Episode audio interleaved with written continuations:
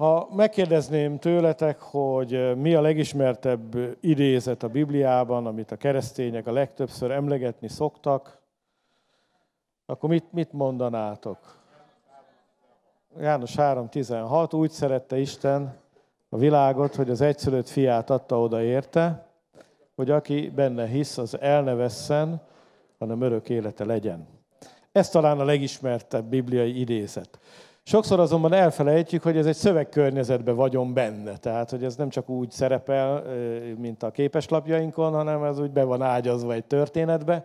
És a történetet ugye a János evangéliumának harmadik fejezetében olvashatjuk, és ráadásul Jézus, mielőtt ezeket a szavakat kimondaná, visszautal egy ószövetségi sztorira, mégpedig az érckígyónak a történetére, és az érckígyót azért hozza ide be, hogy megjelentse, hogy miféle halállal fog meghalni, és milyen halállal fogja az Istent megdicsőíteni. Úgyhogy ezeket szeretnénk, szeretném most megnézni, és az érckígyó lesz az ige hirdetésem tárgya. Egész pontosan az, hogy miért pont az érckígyó, és hogy keveredik ide ez az egész dolog, ez az egész történet. Ha odalapozunk János evangéliumához, akkor azt látjuk, hogy Jézus Nikodémussal beszélget, Ekkor, ugye ezt hívjuk még a korai szolgálatnak, Jézus fent van Jeruzsálemben, ez az első Pészak ünnepe, már a megkeresztelkedése, a megkísértése után, és sok mindent tesz a szentélyben, de éjszaka oda jön hozzá Nikodémus, aki látja a tetteit, a cselekedeteit, és elismeri azt, hogy csak is Isten küldötte lehet az az ember, aki ilyen jeleket tesz. Senki sem teheti ezeket a jeleket, hanem csak, ha az Isten van vele. És tanítóként szólítja meg Jézust, mivel ő maga is ugye tanító volt, és elmondja, kérdezi Jézust ezekről a dolgokról. Jézus pedig két választ ad neki, egyszer beszél az újjászületésről, és nem nagyon érti Nikodémus, hogy mit is akar Jézus mondani ezzel az újjászületéssel kapcsolatban. A másik dolog pedig, amiről Jézus beszél, mert megkérdezi Nikodémus, hogy hogyan lehetséges az újjászületés. Hogyan válik lehetséges az újjászületés, akkor kezd el Jézus neki erről a bizonyos érckígyóról beszélni. A 14. verstől azt olvassuk, és ahogyan Mózes felemelte a kígyót a pusztában, úgy kell az ember fiának is felemeltetnie, hogy aki hisz, annak örök élete legyen ő benne.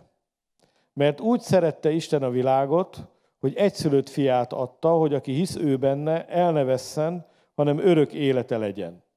Mert az Isten nem azért küldte el a fiút a világba, hogy elítélje a világot, hanem hogy üdvözüljön a világ általa. Aki hisz ő benne, az nem jut ítéletre.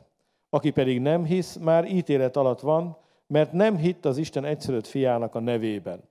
Az ítélet pedig azt jelenti, hogy a világosság eljött a világba, de az emberek jobban szerették a sötétséget, mint a világosságot, mert a cselekedeteik gonoszak.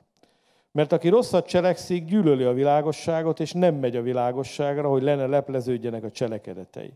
Aki pedig az igazságot cselekszi, a világosságra megy, hogy kitűnjék cselekedeteiről, hogy Isten szerint cselekedte azokat.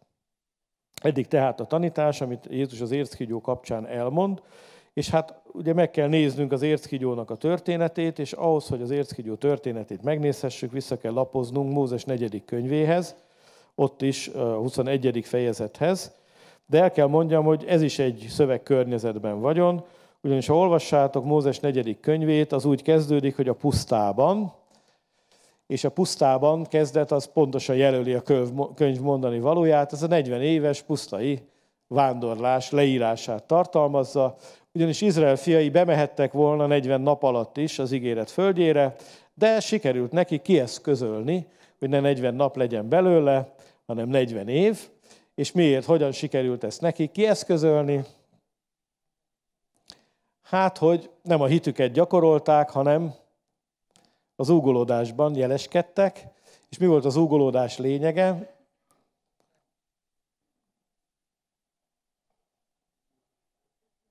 Hát, hogy Isten ugye tett egy ígéretet már az ősöknek, és aztán elküldte Mózest, és ez az ígéret gyakorlatilag két fontos elemből áll.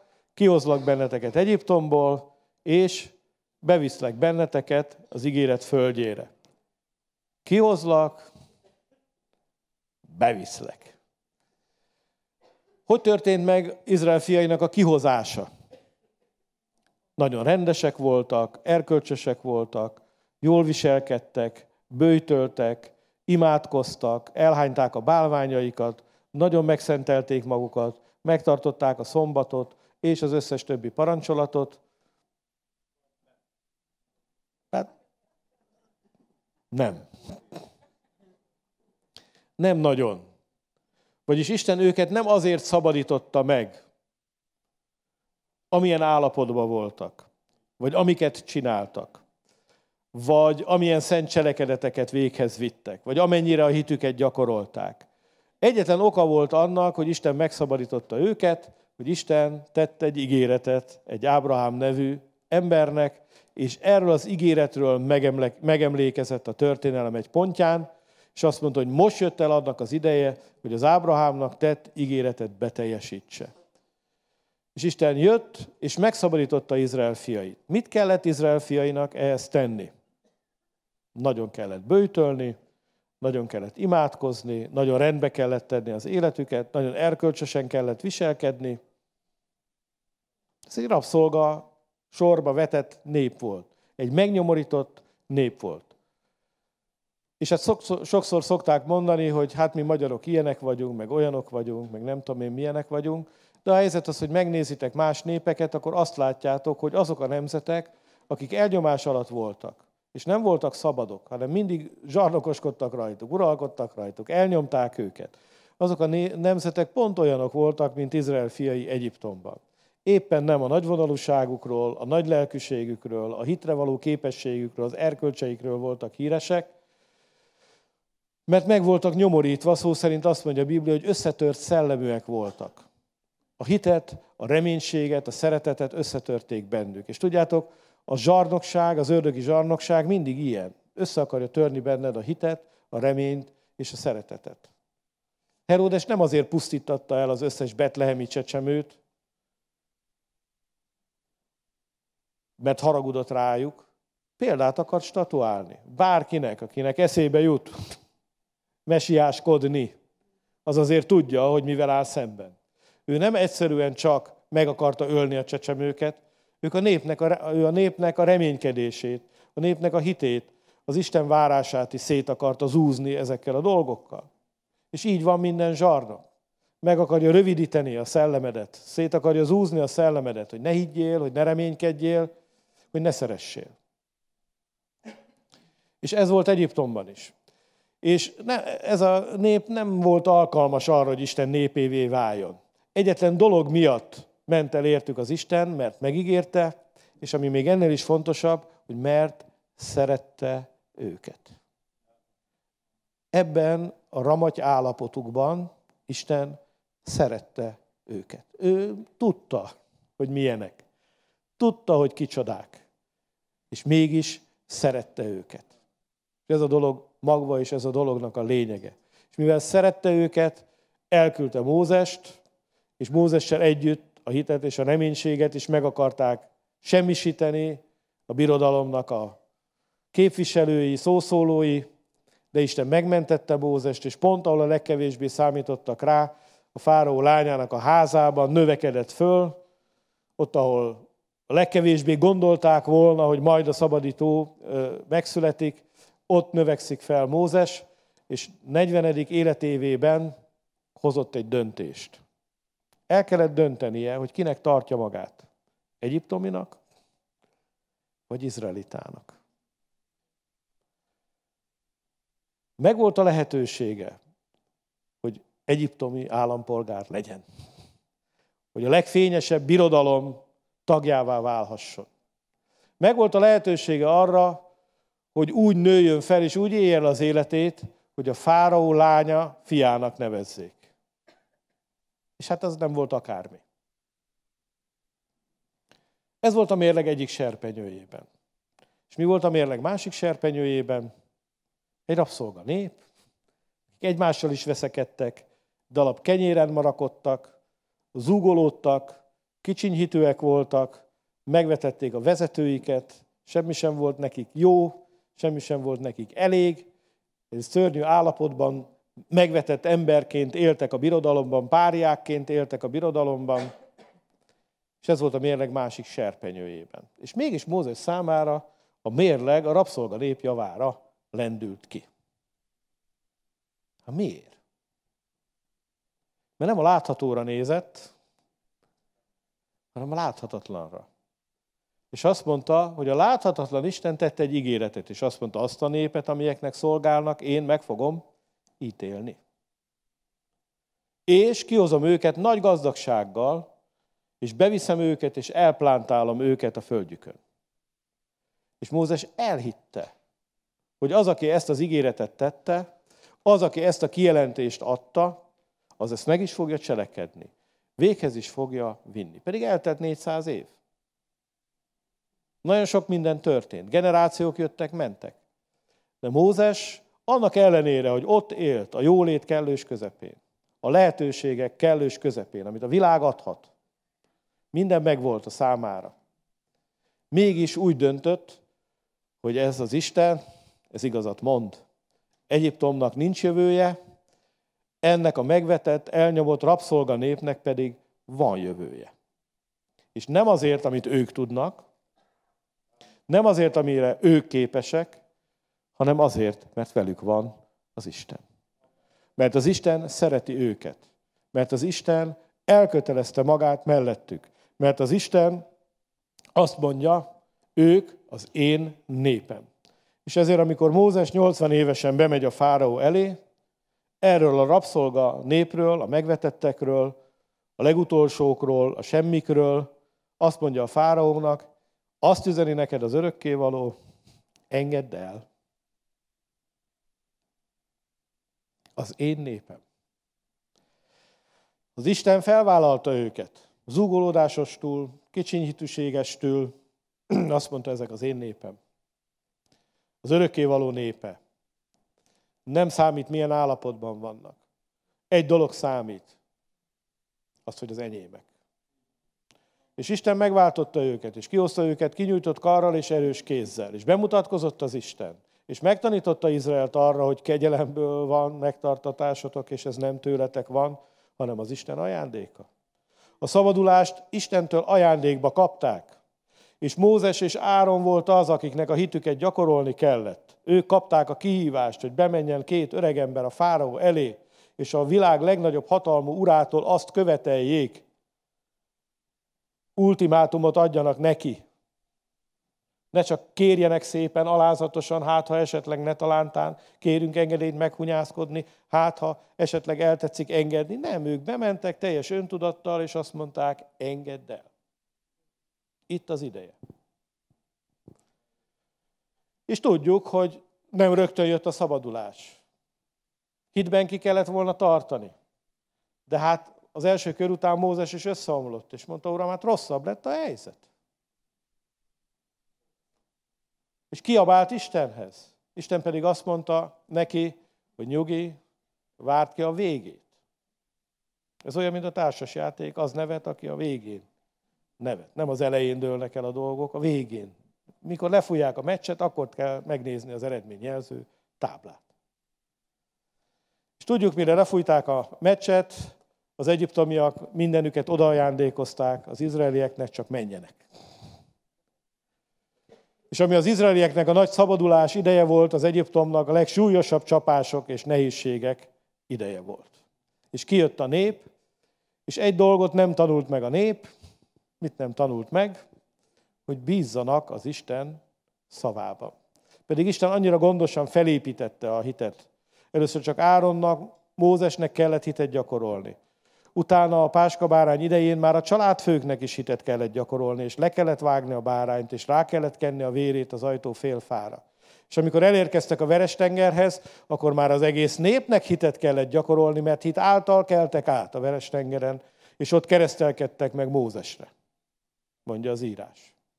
Mikor átkeltek, azt olvassuk, és hitt a nép Mózesben. Hitte, hogy valóban ő a szabadító, és ő az, ő, az Isten küldöttje. Csak hogy ebben a hitben ki is kellett volna tartani. De az ugolódás tárgya mindig az volt, hogy a nép, ugye Isten azt mondta, kihozlak, beviszlek. A nép pedig azt mondta, kihoztál, de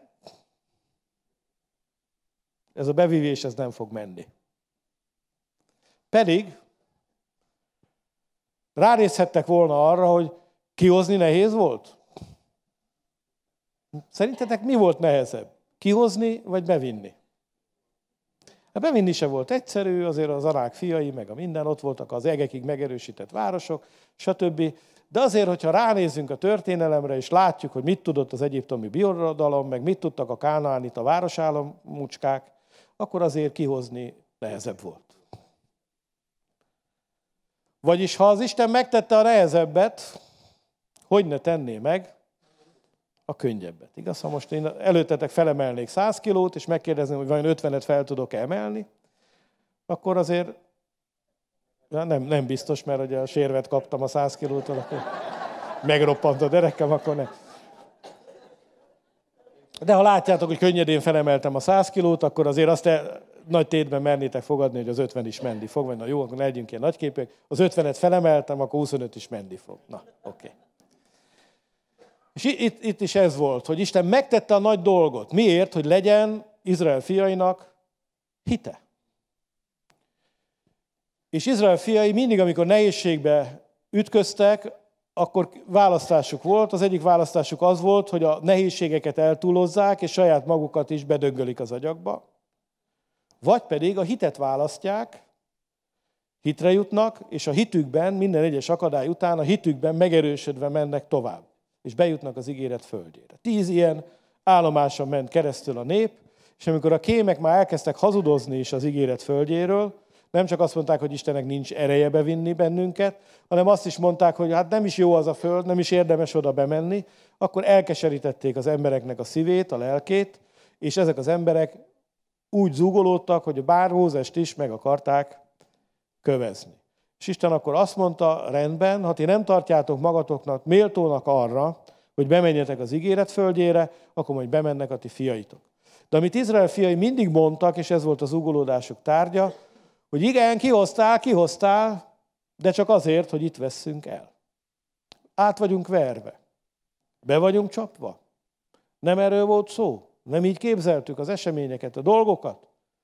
Itt állunk a nehézségek közepette, és te Isten kibabráltál velünk, te Mózes kibabráltál velünk, itt fogunk meghalni, itt lesznek sírjaink, itt fognak domborulni, sínain, sírjaink, és unokáink se borulnak le, mert nem lesznek, ők is meghalnak.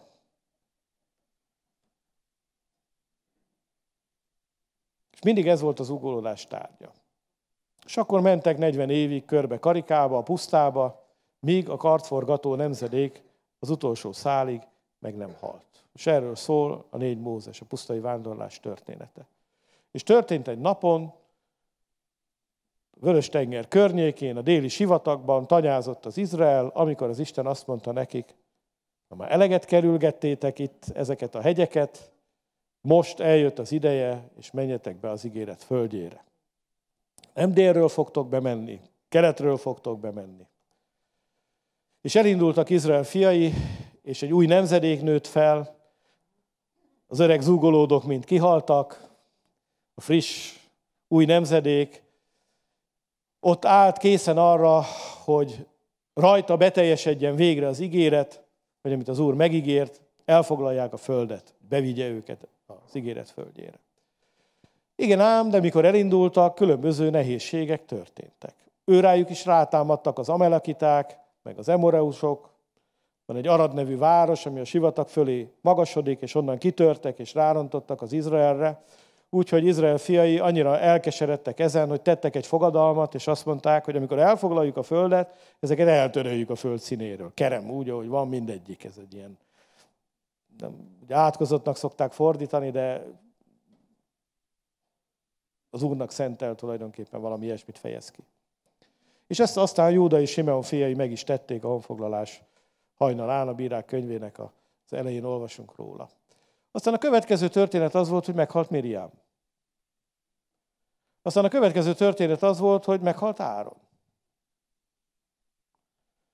Aztán a következő történet az volt, hogy át kellett vonulni a rokonokon Edom, az edomitákon keresztül. és követeket küldött Mózes Edom vezéreihez, és azt mondta, a királyok útján megyünk, ez az akabai övöltől húzódott egészen Damaszkuszig fent, a hegyek tetején volt egy út, a Gerincen, ott megyünk, és nem térünk le se jobbra, se balra, amit megeszünk, megiszunk, azt kifizetjük nektek, nem lesz fosztogatás, nem lesz portyázás, csak engedjetek át a területeken. És az edomiták nem engedték át őket. Isten pedig azt mondta Izrael fiainak, hogy az a helyzet, gyerekek, hogy nem harcolhattok az edomiták ellen, mert a testvéreitek. Na tessék.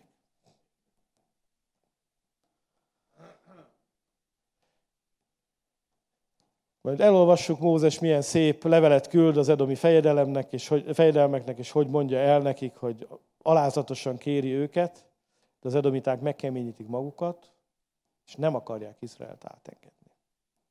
És ugye itt akkor kapcsolódjunk bele a történetben. Olvasom a 21. fejezet elejéről. Ezt mondta az Úr Mózesnek, mondd meg Áron fiainak, a papoknak, mondd meg nekik. Ja, ez a harmadik könyv, bocsánat. Hogy, hogy kerülnek ide Áron fiai? Mert hát úgy kerültek ide, hogy mikor ugye Áron meghalt, akkor a fiai örökölték a történetet. Tehát 4 Mózes 21.1. Amikor meghallotta a kánáni Arat királya, aki a délvidéken lakott, hogy odaért Izrael az Aráimi úton, megtámadta Izraelt, és foglyokat ejtett közülük. Ekkor fogadalmat tett Izrael az úrnak, és ezt mondta, ha egyszer kezembe adod ezt a népet, mindenestül kiírtom városait. Az úr meghallotta Izrael szavát, és kezébe adta ezeket a kánánitákat, és ezért Izrael mindenestül kiirtotta őket és városaikat, és elnevezték azt a helyet Hormának, ez a keremnek egy változata. Majd elindult a Horhegytől a Vörös tenger felé, hogy megkerüljék Edom országát. De útközben elfogyott a nép türelme, és így beszélt a nép Isten és Mózes ellen. Miért hoztatok el bennünket Egyiptomból? Azért, hogy meghalljunk a pusztában? Hiszen nincs kenyér és nincs víz. És itten van a lényeg, szívből utáljuk ezt a hitvány eledelt. Mi volt ez a hitvány eledel, amit szívből utáltak? Az angyalok kenyere, a manna. Ezért mérges kígyókat küldött az Úr a népre, és azok megmarták a népet úgy, hogy sok izraeli meghalt. Ekkor oda ment a nép Mózeshez, és ezt mondta, védkeztünk, mert az Úr ellen és ellenet szóltunk. Imádkozz az Úrhoz, hogy távolítsa rólunk a kígyókat. És imádkozott Mózes a népért, az Úr pedig ezt mondta Mózesnek, csinálj egy részkígyót, és tűzd rá egy póznára. Mindenki, akit megmart a kígyó, életben marad, ha föltekint arra. Mózes tehát csinált egy részkígyót, és föltűzte egy póznára. Ha azután megmart valakit a kígyó, és föltekintett a részkígyóra, életben maradt. Ez a történet. Hogy miért kellett visszafordulniuk, az pedig elmondja Mózes a Moab mezején, összefoglalja a történetet az ötödik könyv második fejezetében van ez leírva. 5 Mózes 2. Ezután megfordultunk és elindultunk a pusztába, a vörös tenger felé, ahogyan meghagyta nekem az Úr, és sokáig kerülgettük Szeír hegyét. Majd ezt mondta nekem az Úr, elég sokáig kerülgettétek ezt a hegyet, forduljatok észak felé. Parancsold meg azért a népnek. Ti most elmentek testvéreiteknek, Ézsau fiainak a határa mellett, akik Szeírben laknak. Ők félnek ugyan tőletek, de azért nagyon vigyázzatok. Ne harcoljatok ellenük, mert egy talpalatnyi földet sem adok nektek az övékből, mert Ézsau birtokába adtam Szeir hegységét. Ha enni akartok, pénzen vásároljatok tőlük ennivalót, és ha inni akartok, vizet is pénzen vásároljatok tőlük. Mert megáldott a kezed minden munkáját Istened az Úr, tudta, hogy itt jársz-e nagy pusztában, 40 esztendeje már, hogy veled van Istened az Úr, és nem szűkölködtél semmiben. Így vonultunk el tehát testvéreink Ézsau fiai mellett, akik Szeírben laknak a síkságon át vezető úton, amely Eilátból, Ecjongéberből indul ki, majd megfordultunk, hogy tovább menjünk a Moab pusztája felé. A két történetet tehát összerakjuk, akkor látjuk, hogy igen, Izrael fiai megkérték a moabitákat, Isten parancsolta meg nekik, hogy nem bánthatjátok Ézsaut, mert testvéred ő. És hogyha megnézed, hogy Ézsau kicsoda a Bibliában, Edom, akkor ugye azt látjuk, hogy maga a szó az Edom, ugyanaz a szó a Héberben, mint az Ádám. És ezért a bukott embernek, a bukott Ádámnak a képe Edom, a testi embernek, aki egy tállencsér eladja az első szülöttségi jogát. Aki annyira nem értékeli Istennek az elhívását, Istennek a dolgait, a szellemi igazságokat, hogy egyszerűen képtelen ezeket értékelni. És utána ugye ő az, azt mondja, ne legyen senki parázna és istentelen, mint Ézsau, és azért mondja ezt az írás, mert ugye Ézsau istentelen volt akkor, amikor megvetette az elsőszülöttséget, nem értékelte a szellemi dolgokat, és parázna is volt, mert Kánánit a lányokat vett feleségül, akikről azt olvassuk, hogy ők voltak Izsáknak és Rebekának a lelkük keserűsége. Egyszerűen megkeserítették azért. Ahogy nézték, ahogy a fiúk él ezekkel a kánánita nőkkel, akik a kánánita szokásokat követték, egyszerűen megkeseredtek ezek az igaz emberek. Keserű volt a lelkük. És a szegény Ézsau sehogy se találta, hogy hogy kell kiegyenesíteni a dolgokat, mert amikor elküldik majd Jákobot, hogy ne innen vegyen Kánáni talányt vegyen magának, hanem vegyen Ábrahám rokonságából feleséget, akkor Ézsa úgy gondolja, hogy jó, hát akkor úgy látszik, ezt tetszik a szülőknek, és gyorsan elküldött Ismaelhez, és Ismael lányai közül is hozatott a háremjébe még nőket, és azt gondolta, hogy akkor ezzel rendbe hozta a dolgokat, rendbe hozta a történetet. Tehát szegény Ézsau volt az, aki vittek az érzékei, vittek a kívánságai, aki csak a világot látta, a világot értékelte, a szellemi dolgok, a szellemi javak nem voltak számára fontosak. Tényleg olyan volt, mint a malacka, ami elé hiába öntött ki az igaz gyöngyöket, ő azt hiszi, hogy az kaja, csak arra van, hogy megzabálja, és mikor megzabálta, akkor azt mondta, hitvány eledel, jól se laktam. És ellenet fordul, aki odaadtad neki a gyöngyöket, és azt mondta, hogy még kell enni, még mindig éhes vagyok. Nem értékelte ezeket a dolgokat. Úgyhogy Ézsau ennek a képe, a bukott embernek, a testivé vált embernek, a világba embernek, a világ örömeitől elvakított embernek, a kívánságoktól hajtott embernek a képe és a képmása. És gyakran vagyunk mi, mink így, hogy várjuk az ígéret beteljesedését. És várunk már 40 éve. És kerülgetjük azt a hegyet már x ideje. És akkor egyszer csak Isten azt mondja, na most, és akkor az ember úgy van vele, hogy már annyi ideig tartotta lehűtve a reménységét, hogy na, ki kell bírni, türelmesnek kell lenni, és a többi, majd csak eljön az idő, majd csak eljön az idő. És akkor egyszerű hirtelen ott van, ott állsz az ígéret kapujában, és akkor oda tüsténtkedik egy ilyen testi ember, és azt mondja, nem. Nem mehetsz be, elállom az utat. És akkor az ember úgy van vele, hogy na Istenem, akkor most jöjjön az a tűz, Mutasd meg, hogy ki vagy te. Mutasd meg, told félre az útból, söpörd el, sipírc.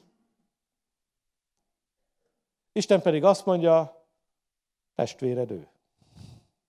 Nem bánthatod. Ne harcolj vele, mert a testvéred.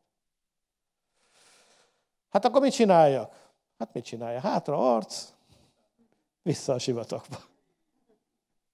És akkor az ember hátra arcot csinál, vissza a sivatagba, elveszti a reménységét, és a reményvesztett emberek milyenek lesznek, megkeserednek, és amikor megkeserednek, zúgolóvá, zúgolódóvá válnak, és akkor azt mondják, hát nincs rendes víz, nincs egy jó lepény, egy jó lángos sütő a környéken, csak manna van, tehát nyilván azt válaszolta nekik Mózes, hogy nem szenvedtek hiány semmiben, hát bővölködtök most is ott a manna. És az emberek azt mondták, manna,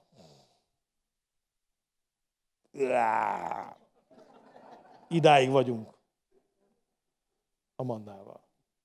És az egész történet a kígyókkal mire emlékeztet bennünket? Hát ugye a bűnesetre emlékeztet bennünket, hiszen ott is jött a kígyó, megmarta az első emberpárt Évát, felkeltette bennük a kívánságot, megmarta őket a keserűséggel, hogy hát ez az Isten, ez már milyen Isten már, nem akarja odaadni nektek, eldugta jó és rossz tudás fáját, nem akarja, hogy olyanok legyetek, mint ő.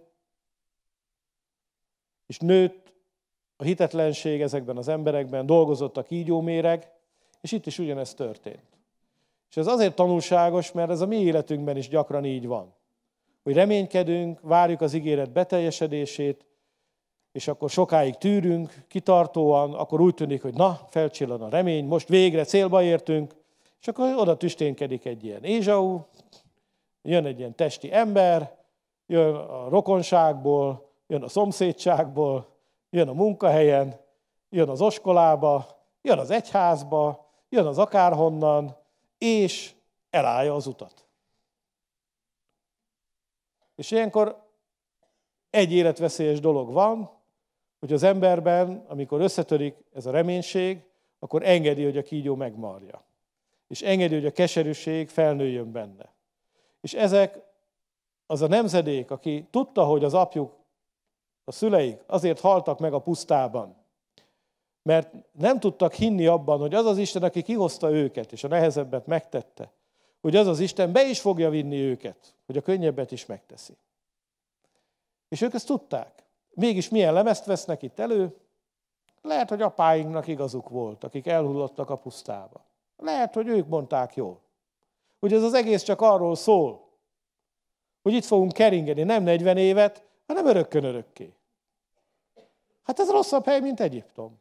Ha nem jobb helyre jöttünk, rosszabb helyre jöttünk. És jó, az Isten megígérte, az Isten megígérte, torkig vagyunk már az Isten ígéreteivel. Mit ígérget annyit az az Isten? Úgyse teljesíti, nem fogja megcsinálni. Ne gyere nekem az Isten ígéretével, mert ideges leszek. Tudjátok, hány keresztényel találkozom?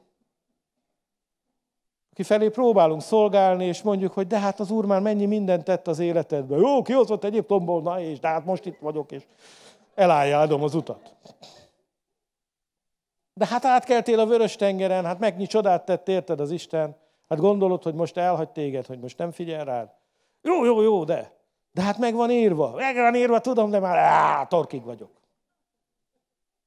Annyit mantrázták már nekem, annyit hallottam, annyit mondtam, egyik fülemen be, másikon ki, a hitvány eledelt, utálja a lelkem.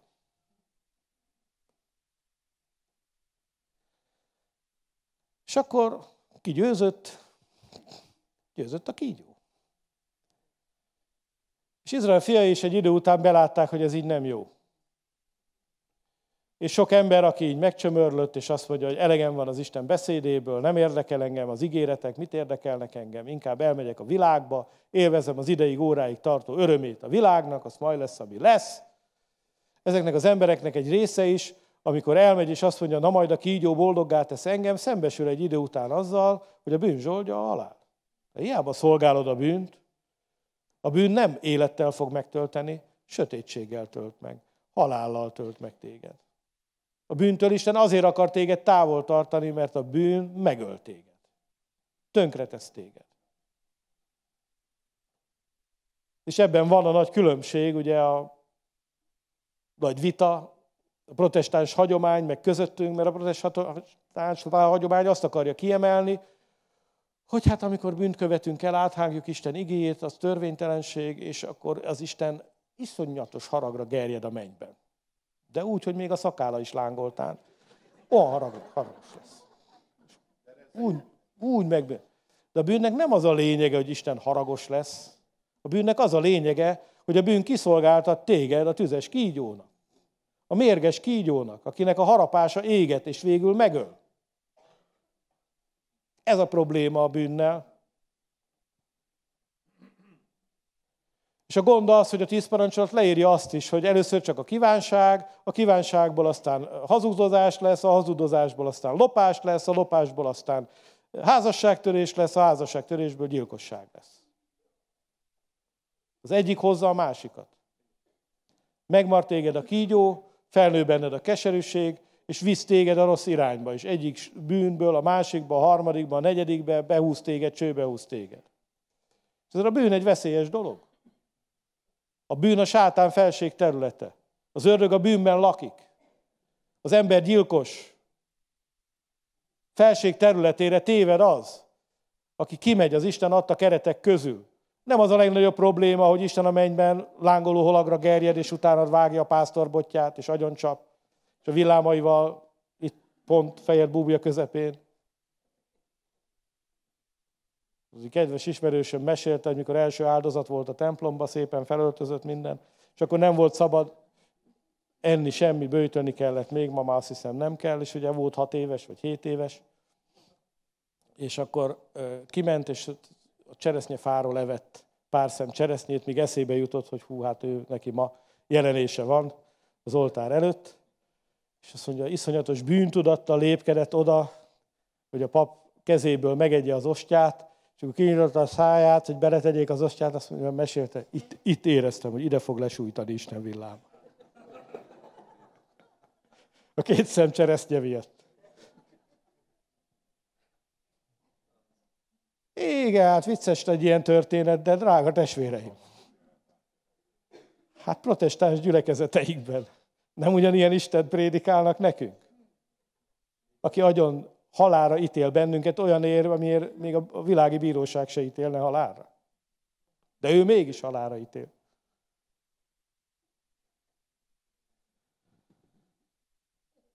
De a kígyó embergyilkos kezdettől fogva. Ő nem a te barátod, ő a te ellenséged. Ő nem a javadat akarja. Ő ki akar fosztani, el akar távolítani, és meg akar ölni. És a halál az, amikor elszakadsz Istentől. Nem az a halál, amikor a tested meghal. A halál az, amikor nem vagy többet kapcsolatban, nem vagy többet közösségbe az Istennel. Az a halál.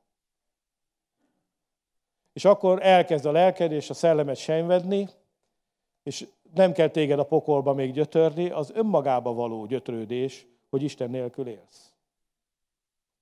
Az már itt lehet neked autót, házad, aranyad, ezüstöd, hírneved, bármid, ott belül szűkölködsz az Isten dicsősége nélkül. Mert nem erre lettél megalkotva. És tudod nagyon jól, hogy hiába van tele a csűröd gabonával, azt mind itt kell hagynod. A lelked meg üres. Hiába vannak a csűreid tele. És ez az éjség, ez a szomjúság, ez ott van az emberben. Se a világ kincse, se a vallásnak a csiribiri ö, nagy látványos gazdag csillogása ezt nem tudja betölteni. És ezért mondta Jézus, hogy akik szomjúhozik, az jöjjön én hozzám, és igyék. És azoknak, akiknek, akik hisznek, azoknak a bensejéből élő vizek folyamai fognak áramlani. Tehát az első lecke, ha megcsalt a reménység. Mert ott van valaki, akiről Isten azt mondta, hogy ne folytass ellene szellemi harcot. Ne átkozzad. Még csak ne is szidalmazzad. Ne ármánykodjál ellene, mert a testvéred. Atyád fia ő. És emiatt vissza kell fordulnod a kapuból, és szenvedned kell, és tűrnöd kell, és nyelned kell, és hordoznod kell az ő bűnét. Mert miatta kell szenvedned. Ne keseredj meg és ne utáld meg az Isten beszédét. És ne kövesd az ősöknek a rossz példáját, akik elkezdtek zugorodni keserűségükbe. És ne utáld meg az Istennek a beszédét, és ne gondold azt, hogy az Isten nem fogja véghez vinni és beteljesíteni az ő szavát és az ő ígéretét, mert nem erről van szó. És ezért, mikor Izrael fiai rájöttek, hogy ez így nem jó, mentek Mózeshez. Megtértek, bűnvallást tettek, elismerték, hogy vétkeztek, és mondták Mózesnek, hogy valami megoldás kellene. És Mózes ment az Istenhez. Az Isten pedig, ugye a nép azt mondta, hogy hát az volna a megoldás, hogy az Isten megint vegye el a kígyókat. De Isten nem ezt a megoldást adta. Hanem azt mondta Mózesnek, csinálj szeráfot. Az ugye az eredeti szöveg. Tűz fel póznára egy szeráfot. És olvassuk, hogy Mózes csinált egy rész kígyót sivatagban, a pusztában. És azt feltűzte póznára. És azt mondta, nem mennek el a kígyók, de ha valakit megmart a kígyó, akkor ide jöhet, felemelheti a szemeit erre a szeráfra, erre az érckígyóra, és ahogy szemléli ezt az érckígyót, közbe életet nyer, és meggyógyul. És így is lett. És aztán ezt a történetet ugye elfelejtődött, az érckígyót magukkal vitték Izrael fiai, és amikor a szentély állt, egy bálvány lett belőle, úgyhogy az asszír veszedelem híres királyának, Ezéki, Ezékiás királynak, mikor ő után ugye az asszír ostrom miatt igyekezett rendet csinálni Jeruzsálemben, és szerette volna, hogy az emberek visszatérjenek az Isten igéhez, fogta ezt a részkígyót, és összetörte. Megsemmisítette. És Jézus ezt a történetet veszi elő Nikodémusnak, amikor Nikodémus azt akarja tudni, hogy hogyan lesz ez az újjászületés. Hogyan lehetséges az, hogy az ember újjászülessen? Mert ilyen rejtés dolgokat mondott Jézus ennek a Nikodémusnak az újjászületésről, hogy ami testtől született, test az. Ami meg szellemtől született, szellem az. Na jó, hát ezt még nagyjából értjük, mert tudjuk, hogy ugye testtől születés hogy működik. Hími varsejt találkozik. Női petesejtel, és akkor elkezdenek ottan a sejtosztódás elindulni, és akkor lesz 2-4, aztán utána 8-16, és így tovább, szeder, csirasejt és egyebek kínoztak bennünket eleget biológia órán ezekkel a dolgokkal. Én csak négyest kaptam az emberi fejlődésből.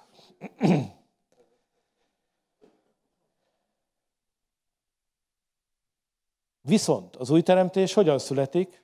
Szellem találkozik szellemmel. Az Isten igéje, ami élet és szellem, behatol a lelki ismeretedbe, a te halott szellemedbe, és ott világosságot gyújt, és életre kelti a közösségedet az Istennel. És amikor ez megtörténik, akkor teljesedik be, amit Pálapostól mond a 2 Korintus 4-ben, hogy az Isten, aki annak idején szólt, hogy a sötétségből világosság legyen, ez az Isten gyújtott világosságot, ami sötétségbe borult szíveinkben, ami sötétségbe borult szellemünkben. És ezért azt mondja, mi a nyilvánvaló igazsággal kelletjük magunkat minden ember lelki ismerete előtt. Mert az Isten igényének van egyedül hatalma arra, hogy elhatoljon oda a lelkiismeretig, a szellem és a lélek megoszlásáig, a lelkiismeretig. Megvan a hatalma, hogy odáig elhatoljon az Istennek a szava, az Istennek a beszéde. Szóval ez a Nikodémus szerette volna tudni, hogy ez hogy van. És Jézus azt mondta, úgy van, ahogy én születtem. Nem testtől és vértől, nem férfi akaratából, hanem a magasságos ereje volt az, ami véghez vitte a születésnek a csodáját. Ugyanígy mindenki, aki én bennem születik újjá, így születik. Szellem a szellemtől. A szent szellemtől születettek lesznek mindjárt. És ez ugyanolyan új teremtés, mondja, mint ami a kezdetben volt. Mert ha nem születtek újjá, víztől és szellemtől, nem látjátok meg az Isten országát. Újjászületés nélkül nincs Isten országa. Ezt tudomásul kell venni. Újjá kell születni. És a harmadik dolog, amit Jézus mond, még rejtélyesebb, a szél fúj. Hallott, honnan jön, hallott, hová megy, de nem tudod uralni. Ugye főleg az ókorban, mi volt a kikötőbe, ott álltak a hajós emberek, levették a széljárást, nem ők csinálták, ők csak használták. Senki nem tudott szeret csinálni, csak azt tudta, hogy ez most jó irányba fúj, akkor elindulok. És azt mondja, így van mindenki, így vannak az Istentől szülöttek. Hogy az újjászületés sem úgy van, hogy te meg én csináljuk. Hogy én akkor születek újjá, amikor akarok. Vagy azt mondom, hogy ő akkor születik újjá, amikor én akarom. Ez nem így van. Nem tudod uralni ezt a dolgot, mert nem ember csinálja. Hanem Isten cselekszi ezeket a dolgokat. És ahol a szél fúj, ott születnek újjá az emberek. Úgy, ahogy a szél akarja. Úgy, ahogy a szél megy. És lehet, hogy mi azt gondoljuk, hogy hú, az előkelők között kéne fújnia. És fújjuk, és nem történik semmi. És elkezd a rabszolganép a megvetettek között fújni. A börtöntöltelékek között, a társadalom periférián levők között. Vagy éppen fordítva. Te elmész, és azt gondolod, na, ezek biztos, ezek meghallgatják. Fújjuk, fújjuk, nyomjuk, hirdetjük, és megserezdül a víz. És azon a helyen, a szamaritánusoknál meg a népek összeszaladni. Egy kis beszélgetéstől. És Jézus pedig azt mondja, hogy ti úgy gondolkodtok, hogy négy hónap van még az aratásig. Én meg azt mondom nektek, hogy itt van az aratás. Most nekiállhattok, érettek a kalászok. Nem úgy van ez, ahogy mi eltervezzük. Nem úgy van ez, ahogy mi beírjuk a naptárunkba. És az oka arra, hogy ne hirdessük az evangéliumot? Nem. Csak azt tudni kell, hogy ez nem ember akaratából van, hanem Isten akaratából van. És ez azért van így, hogy a dicsőség ki legyen, nem azért, aki a nagy kruszéidet vezeti, meg aki az evangelizációs kampányt csinálja, meg aki begyűjti a lelkeket és elmondatja velük a megtérő imát az oltárnál, könyhullatás közepette, hanem ha valóságosan újjászületik egy ember, azért kifelelős egyedül a mindenható Isten. Mert a szél ott fúj, ahol ő akar. és nem tudod a szelet a markatba gyűjteni. Nem tudod te meghatározni, hogy hol fújjon. Te csak egyet tudsz tenni, ahol fúj, oda mész. És együtt működsz vele. Így van mindenki, aki szellemtől született. És miután Jézus ennyi rejtélyes dolgot mondott Nikodémusnak, Nikodémus azt mondta, hogy nem nagyon értem. És hogy lesz ez? Mi ennek az alapja? És akkor Jézus még rejtélyesebbre kapcsol. És azt mondja, tudod, miért lehetséges ez? Azért, mert az atya tesz valamit. Ugyanazt, amit Mózes tett a pusztában. Ő felemel egy szeráfot, egy megyei lényt. Póznára tűzik az illetőt. És amikor ez megtörténik, ez véghez megy, aki csak ránéz, aki csak ezt tanulmányozza, aki a szemeit leveszi a kígyó marásáról, és fel tudja emelni ő rá, meg fog menekülni. És miért teszi ezt az Isten? Mert úgy szerette a világot. És ezért a, ennek a szeráfnak a felemelése, ez nem más, mint Isten szeretetének a legdöntőbb bizonyítéka. Isten a szeretetének az erejét és a szeretetének a nagyságát abban mutatja meg, hogy odaadta értünk a legdrágábbat, a legnagyobb értéket, ami csak volt. Mert mi atyák is szeretjük a gyermekeinket. De ez a szeretet is csak egy mustármagnyi, egy kis lángocska az Istennek a lángoló atyai szeretetéből. És ha mi ennyire szeretjük a gyermekeinket, mennyivel inkább szereti a mennyei atya az ő fiát, az ő gyermekét. És Isten ezt a módját mutatta meg Mózesnek, hogy így kell szabadulni. És Jézus el is magyarázza, és azt mondja, hogy amikor Isten ezt megteszi, akkor hinni kell benne. Hinni kell abban, hogyha őt nézed, ha őt szemléled, a megfeszítettet nézed, a megfeszítettet szemléled, akkor az meggyógyít téged, az megszabadít téged. Mert azért, mert aki hisz, az üdvözül. Aki nem hisz, az pedig ítélet alatt van. Mert ez a probléma ezzel az egész történettel. Hogy lehet, hogy a te személyes bűneid is nagyok. Nagyon sok rossz dolgot tettél. Nagyon sok embernek ártottál. Nagyon sok embernek szenvedést okoztál, vagy nagyon sok embert bajba kevertél. És ez nagy bűn, és rossz, és baj. De ahhoz képest, hogy az Isten jön, és odaadja a legdrágábbat, odaadja a legnagyobb értéket, odaadja a legfontosabbat, és te olyan vagy, mint Ézsau, egy tálencsét nem ér az egész. Akkor ez minden bűnödet übereli, sajnos. Ez nagy baj. És nem az Istennel lesz nagy baj, nem az Istennek lesz rossz, hanem te mulasztod el a szabadulásnak a lehetőségét. Te mulasztod el azt, hogy megmenekülj a kígyó marásától. Hogy ami éget, ami fáj, és ami meg fog ölni téged, hogy attól meg tudjál szabadulni. És Jézus tovább magyaráz Nikodémusnak. És azt mondja, hogy azért van a világ ítélet alatt, mert a világosság megjelent a világba. És az embereknek dönteniük kell, hogy mit szeretnek, a világosságot vagy a sötétséget. És tudjátok, talán a Feri mesélte egyszer, hogy lement egy atyánkfia evangelizálni egy ilyen kis faluba, ahol szegény emberek éltek, és a szegénység, tudjátok, az embereket néha arra kényszeríti, hogy hát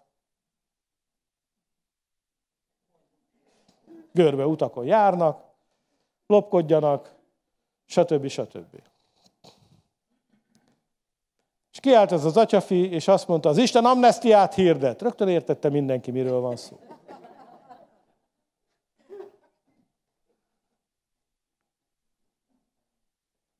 És a következő a helyzet, hogy aki utálja a bűnét, és utálja ezt az életformát, aki nem szereti a sötétséget, aki maga is érzi, hogy fogja ennek az egésznek, hogy megkötözve tartja őt a bűn, megkötözve tartja őt az ördög, hogy egy csomó olyan dolgot csinál, amit nem szeret.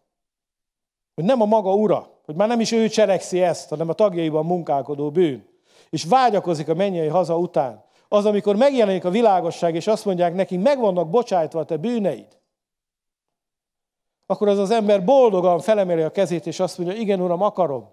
Szabadíts meg. Kinyújtja a kezét, és azt mondja, Óram, igen, elsüllyedek nélküled. Elborít a mocsár, elbor, elborít a mocsok. De az az ember, aki szereti a bűnt, és aki úgy van vele, hogy hát miért, hát lopni, paráználkodni, az jó dolog. Én élvezem, én szeretem. Engem nem zavar, hogy látom, hogy mások szenvednek miatta, sőt, még élvezem is. Látom a szemébe, hogy kínlódik, akkor még rá is teszek egy lapáttal. Vannak ilyen emberek? Vannak ilyen emberek, igaz? És amikor a sötétség ideje volt, mit tudom én, a holokauszt idején, vagy a Sztálinista, a Szovjetunióban, rengeteg ilyen hely van most is, akkor a gonoszság idején ezek az emberek elkövették a tetteiket. Amikor ez a rendszer összeomlott, és bíróság elé kellett állni, és a nyilvánosság előtt fel kellett vállalni a tetteiket, akkor már nem voltak többnyire ilyen bátrak. Parancsra tettem. Én is csak áldozat vagyok. Mert aki szereti a bűnét, az nem jön ki a világosságra. Aki szereti a bűneit, az alig várja, hogy újra sötétség legyen. Mert jó neki a sötétség. Ő szereti a sötétséget. Mert nem akarja az igazi arcát megmutatni. Nem akar kijönni a világosságra. Neki teljesen megfelel az, hogy elleplezze magát, mert nem akarja, hogy tudják, hogy ki ő és mit csinál. De aki utálja a bűneit, akinek elege van ebből az életformából, aki alig várja, hogy valaki megszabadítsa, hogy kapjon egy lehetőséget, és azért ül az árkában a saját életének a börtönében, mert azt hiszi, hogy nincs lehetősége innen kijönni. Az, amikor oda megy hozzá a mester, kinyitja az árkajtót, bejön a fény, és megkérdezi tőle, akarsz-e szabad lenni? Gyere és kövess engem. Akarsz-e meggyógyulni? Vedd fel a te nyoszoljádat és járj. Akkor az az ember örömmel elfogadja a világosságot. Örömmel kijön a világosságra, mert valójában a világosságot szereti, és nem a sötétséget szereti. És ezért van az, hogy az evangélium külön választja az embereket. Azoknak, akiknek elegük van a sötétségből, elegük van a bűnből, a keserűségből, a kígyó marásból, és vágynak a mennyei haza után. Maguk is vágynak egy másfajta élet után, mint amire az ellenség kényszeríti őket, és tudják, hogy rabszolgák. Ezek az emberek örömmel fogadják az evangéliumot. És örülni fognak annak a hírnek, hogy Isten nem azért jött, hogy károsztassa a világot, hanem azért, hogy megmentse. Nem azért jött, hogy a bűneinket számon kérje, hanem hogy megszabadítson a bűneinkből.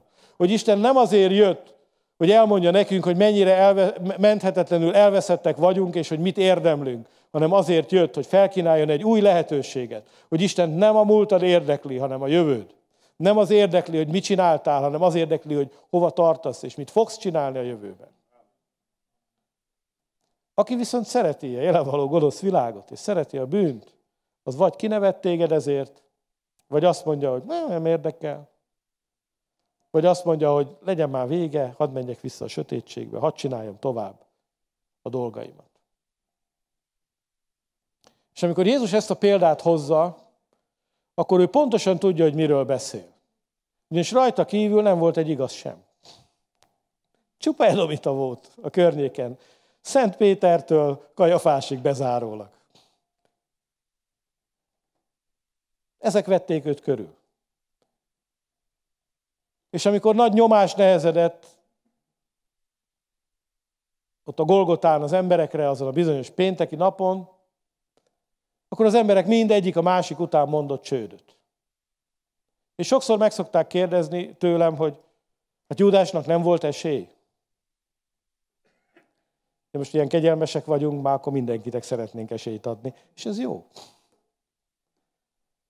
És a válaszom az, hogy dehogy nem volt. Júdás pontosan ugyanúgy járt, mint Ézsau.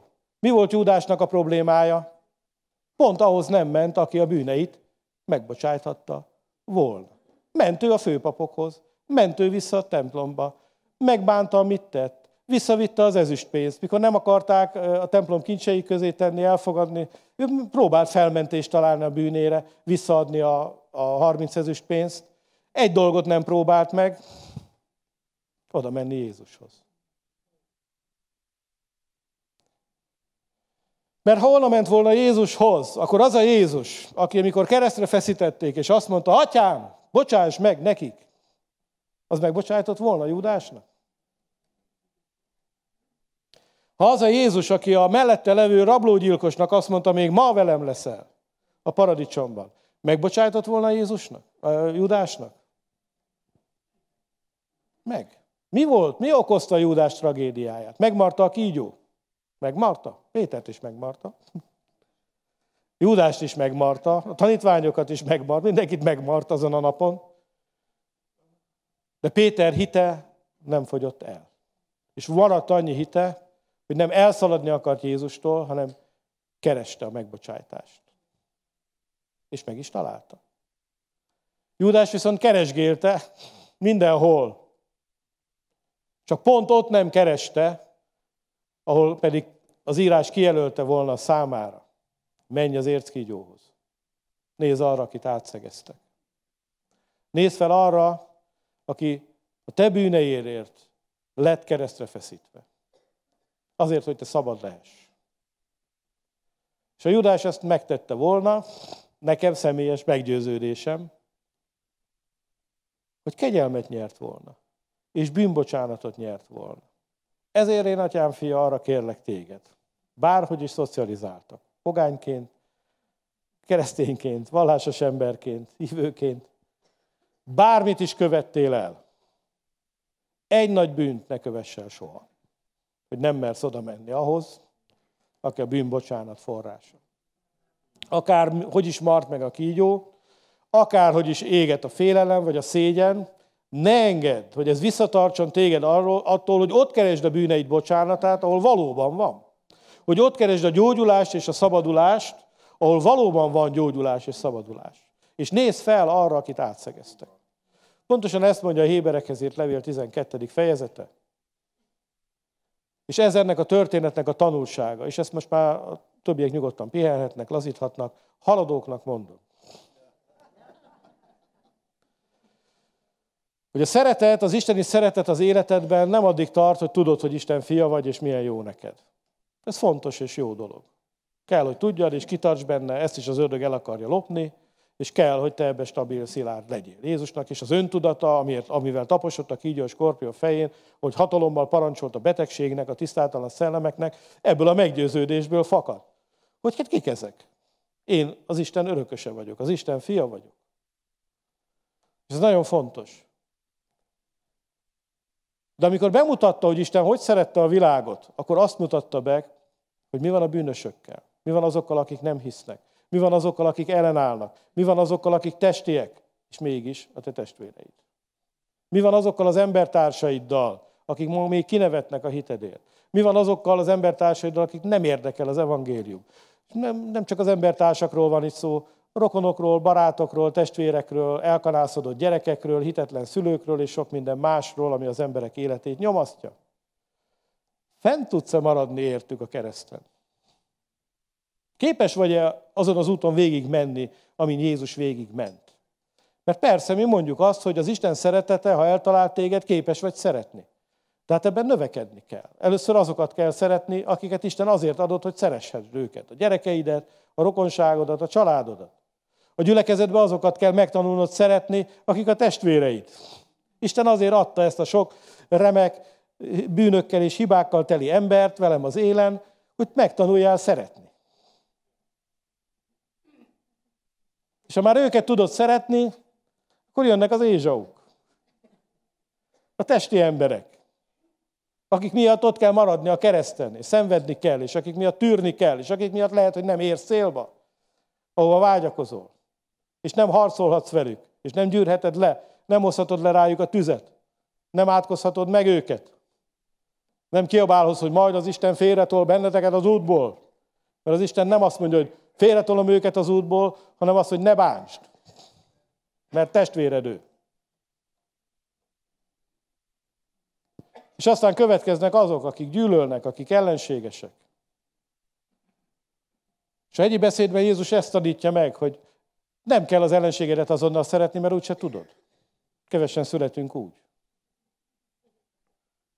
Hanem először mondj le a megtorlás jogáról. Szemet szemér, fogad fogér. Jogod van a megtorláshoz, de te ne élj vele. Inkább tegyél jót. Jogod volna a megtorláshoz, jogod van a büntetéshez, kinyomhatod a szemét, kiverheted a fogát, meg van engedve. Ha megteszed, törvény és jog és igazság szerint cselekszel, de Jézus azt mondja, hogy ne ezzel a te jogoddal élj, hanem mondd le erről, és tegyél jót azzal az emberrel. Tartsd a másik orszádat is annak, aki megszégyenített. Tegyél jót vele, mert hát ha nyersz egy barátot.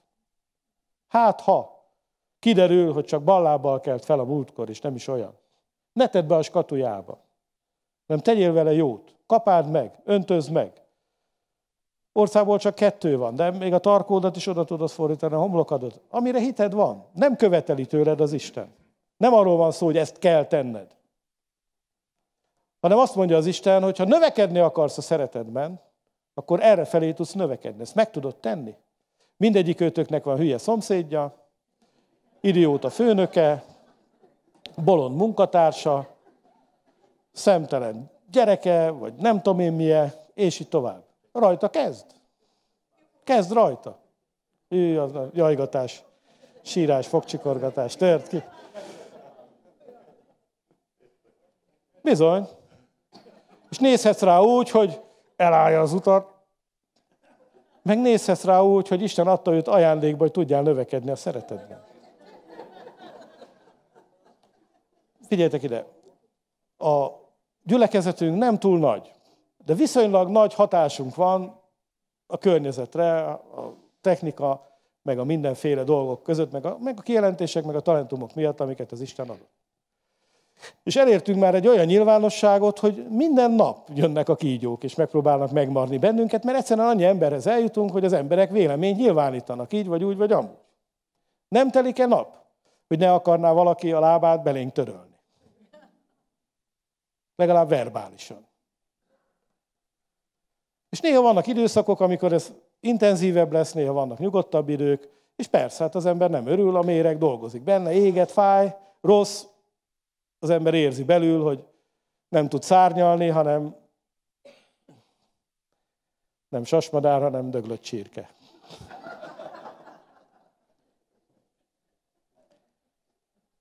De hogy lehet ezt túlélni?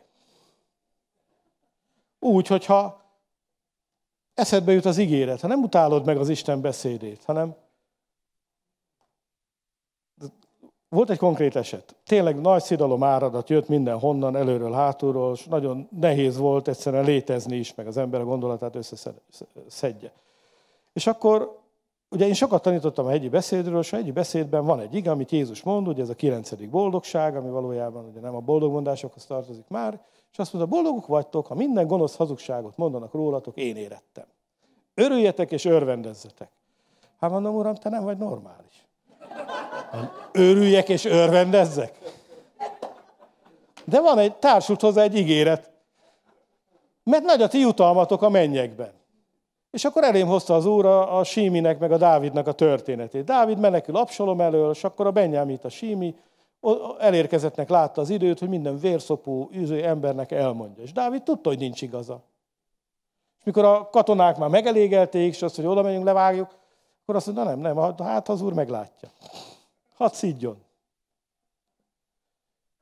És amikor te látod, hogy az a másik ember, amikor, amit mond, mert ha igazat mond, ugye az is dühíti az ember, de hát akkor van esélye megtenni. De amikor hazudik, és azért hazudik, mert tele van olyan indulatokkal, mert mit tudom én, micsoda, hogy ártani akar, csak az érdekli, hogy fájjon, hogy beléd marjon, hogy rossz legyen, hogy elmondja, hogy és talán nem is rád haragszik, hanem az egész világra, a főnökére, a feleségére, ki tudja mire, és rád kijönti a keserű mérgét, és össze-vissza hazudozik, akkor eszedbe jut az az ige.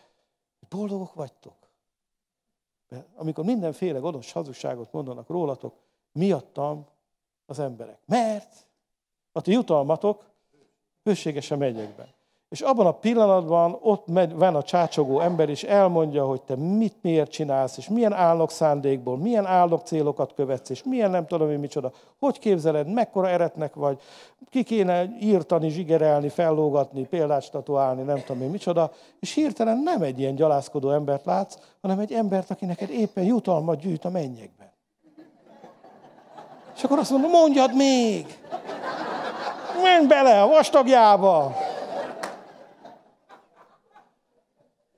És megszűnik a fájdalom, és megszűnik a keserűség, mert úgy vagy vele, ó Istenem, abcsel.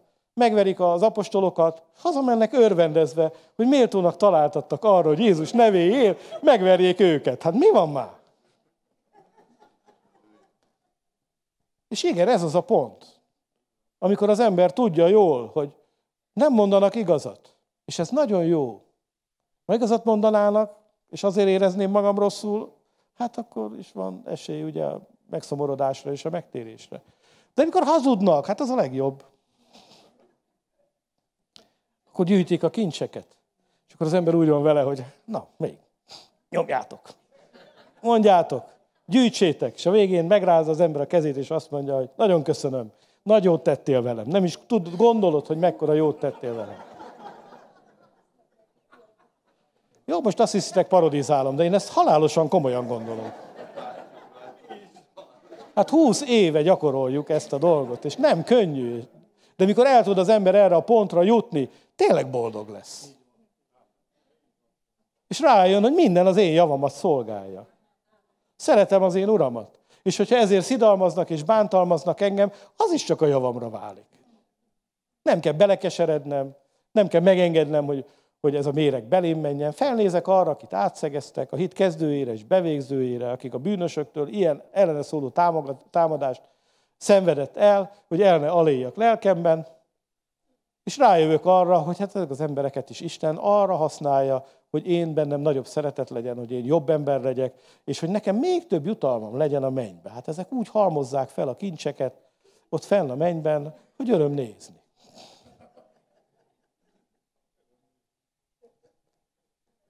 És a következő fokozat már az, amikor már nem azért örülsz, mert a kincseket halmozzák fel neked a mennyben, hanem azért, mert tele vagy ugyanazzal a szeretettel, amivel Isten tele van. Aki felhozza a napját, és nem válogat igazak és gonoszok, jók és rosszak, hamisak, és nem tudom én kik között, hanem szeret, szeret, szeret, szeret, és mindenkit szeret.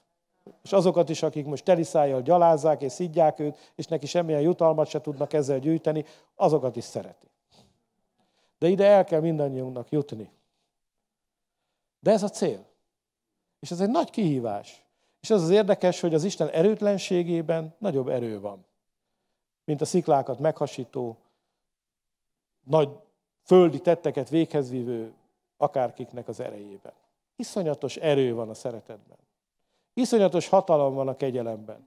Olyan erősé tesz téged a szeretet, olyan erősé tesz téged a kegyelem, hogy nincs az a szélvihar, nincs az az áradás, nincs az az elsőprő áradat, ami képes lenne téged kimozdítani, mert Isten az elsőprő áradat ellen ezt adta. Azt mondja, leteszek egy becses követ a Sionon, aki abban hisz, az nem fut. Az nem szégyenül meg.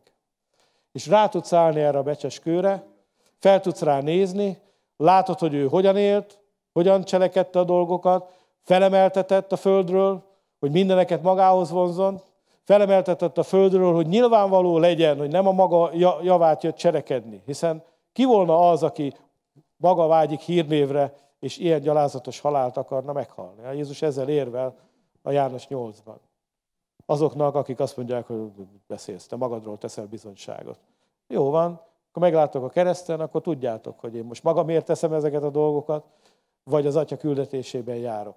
És megtudjátok, hogy én szeretem az én atyámat. Senki nem kényszerítette Jézust arra, hogy felmenjen a keresztre. Az atya sem. Teljes szabad kezet kapott. Ha azt mondja az én atyám, nem kényszerít. Ha akarom, leteszem, ha akarom, felveszem. Én dönthetem el, hogy mit teszek és mit csinálok.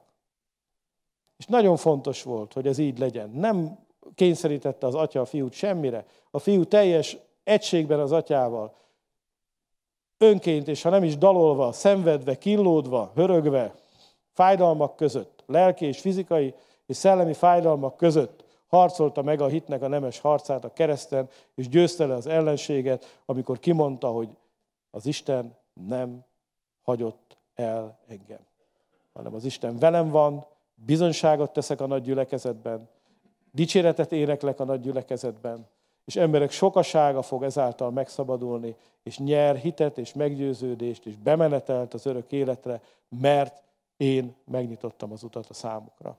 És ez az élő út, ami nekünk járnunk kell, ami felé mennünk kell. És tudom, és hangsúlyozom még egyszer, hogy ez egy növekedés. Bele kell nőni ebbe. Ugye minden estől fogva növekedjetek bele abba, aki a fej a Krisztusba. Nőni kell. Ez nem megy magától. De el tudod kezdeni. Szeresd azokat, akiket Isten rád bízott, hogy szeresd őket. Szeresd azokat, akik körülötted vannak. Szeresd a testvéreidet. Aztán szeresd azokat, akik szeretnek megalázni, megszégyeníteni, pofon vágni. És ne a megtorláson törd a fejed, hanem azon, hogy hogy tehetnél jót velük. Viseld el a gyalázkodásokat, tudva, hogy ezek a gyalázkodók neked kincseket gyűjtenek a mennyben. És aztán az Isten ki fogja munkálni benned, hogy ugyanaz a szeretet legyen benned, mint az ember fiában, akit felemeltek a földről, és ezzel megbizonyította az atyának az irántunk való szeretetét, és az ő irántunk való szeretetét. És ha bármikor ebben elbizonytalanodnál, nézd az érckígyóra.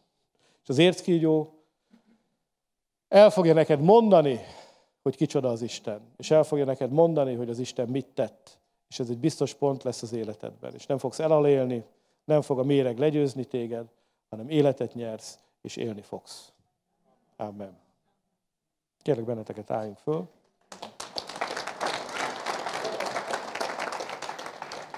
Kérem a zenekart is, hogy gyertek.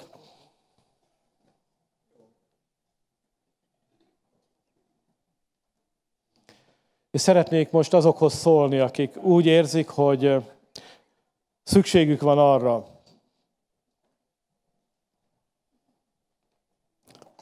hogy megtérjenek Ézsaúnak, meg Júdásnak az útjáról, és ne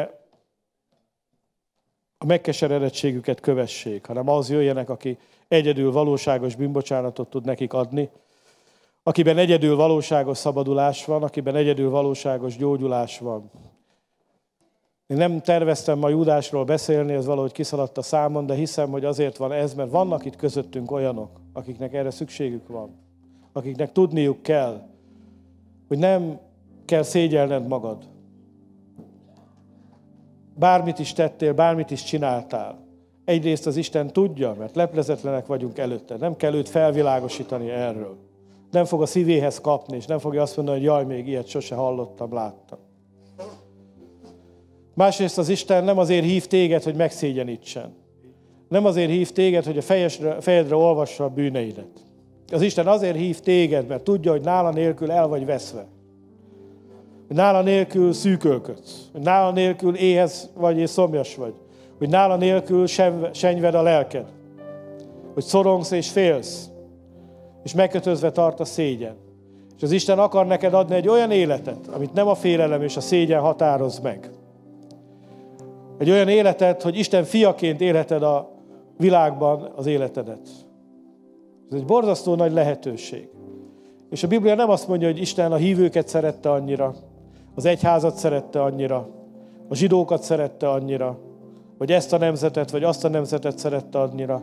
A Biblia azt mondja, hogy Isten a világot szerette annyira, minden embert ennyire szeretett. Minden emberhez szólni akar.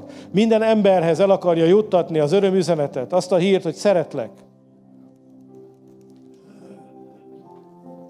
Nem a bűnben van a helyed, nem a világban van a helyed, hanem az atyai házban van a helyed. Hogy aki ő benne hisz, el ne vesszen, hanem örök élete legyen. Én arra szeretnélek kérni, hogy miután imádkoztunk, és szólni fog a dicséret, hogyha úgy érzed, hogy szeretnéd Jézust befogadni a szívedbe, mert ezt még nem tetted meg, vagy úgy érzed, hogy imára van szükséged, ha úgy érzed, hogy jó lenne, ha imádkoznánk veled, akkor gyere ide előre, míg szól az ének, a dal, és itt vannak az én testvéreim, itt vagyunk mindannyian, és szívesen szolgálunk felé, szívesen imádkozunk veled. Ne menj el a terheiddel, ne menj el a bűneiddel, ne menj el a betegségeiddel, ne menj el az erőtlenségeiddel, ne menj el a keserűségeiddel, a szomorúságaiddal, a reménytelenségeiddel, hanem enged, hogy veled együtt vigyük azt az Úr elé. Mi nem tudjuk ezeket megoldani. De tudjuk, ki az, aki meg tudja és veled együtt akarunk elé járulni, hogy alkalmas időben segítséget találjunk a kegyelem trónjánál. Kérlek, mondjátok velem ezt az imát. Mennyei atyám, az Úr Jézus nevében hálával jövök hozzá. Köszönöm neked, atyám, hogy te nem haraggal látogattad meg ezt a világot, ami elsüllyedt a bűneiben. Hogy te nem ítélni jöttél az embert, aki elfordult tőled és elveszett, hanem azért jöttél, hogy felemelj bennünket, hogy megbocsásd a bűneinket, hogy a te szereteted által helyreállíts, és visszahelyez minket abba az életbe, amiből kiestünk. A zúgolódásaink miatt, a hitetlenségeink miatt, amiatt, hogy megmart a kígyó, amiatt, hogy nem tudtuk felemelni a szemeinket az égető sebeinkről, a kígyók parásáról. Arra kérünk téged, atyánk, bocsáss meg a védkeinket, töröld el a bűneinket, tolj félre minden akadályt az útból, tisztítsd meg a szíveinket, és az elménket, hogy be tudjuk fogadni ezt a te szeretetedet, ami megjelent ebben a mennyei lényben, ebben a szerávban, az Isten fiában, a názareti Jézusban, aki a Krisztus, az élő Istennek a fia. Amen.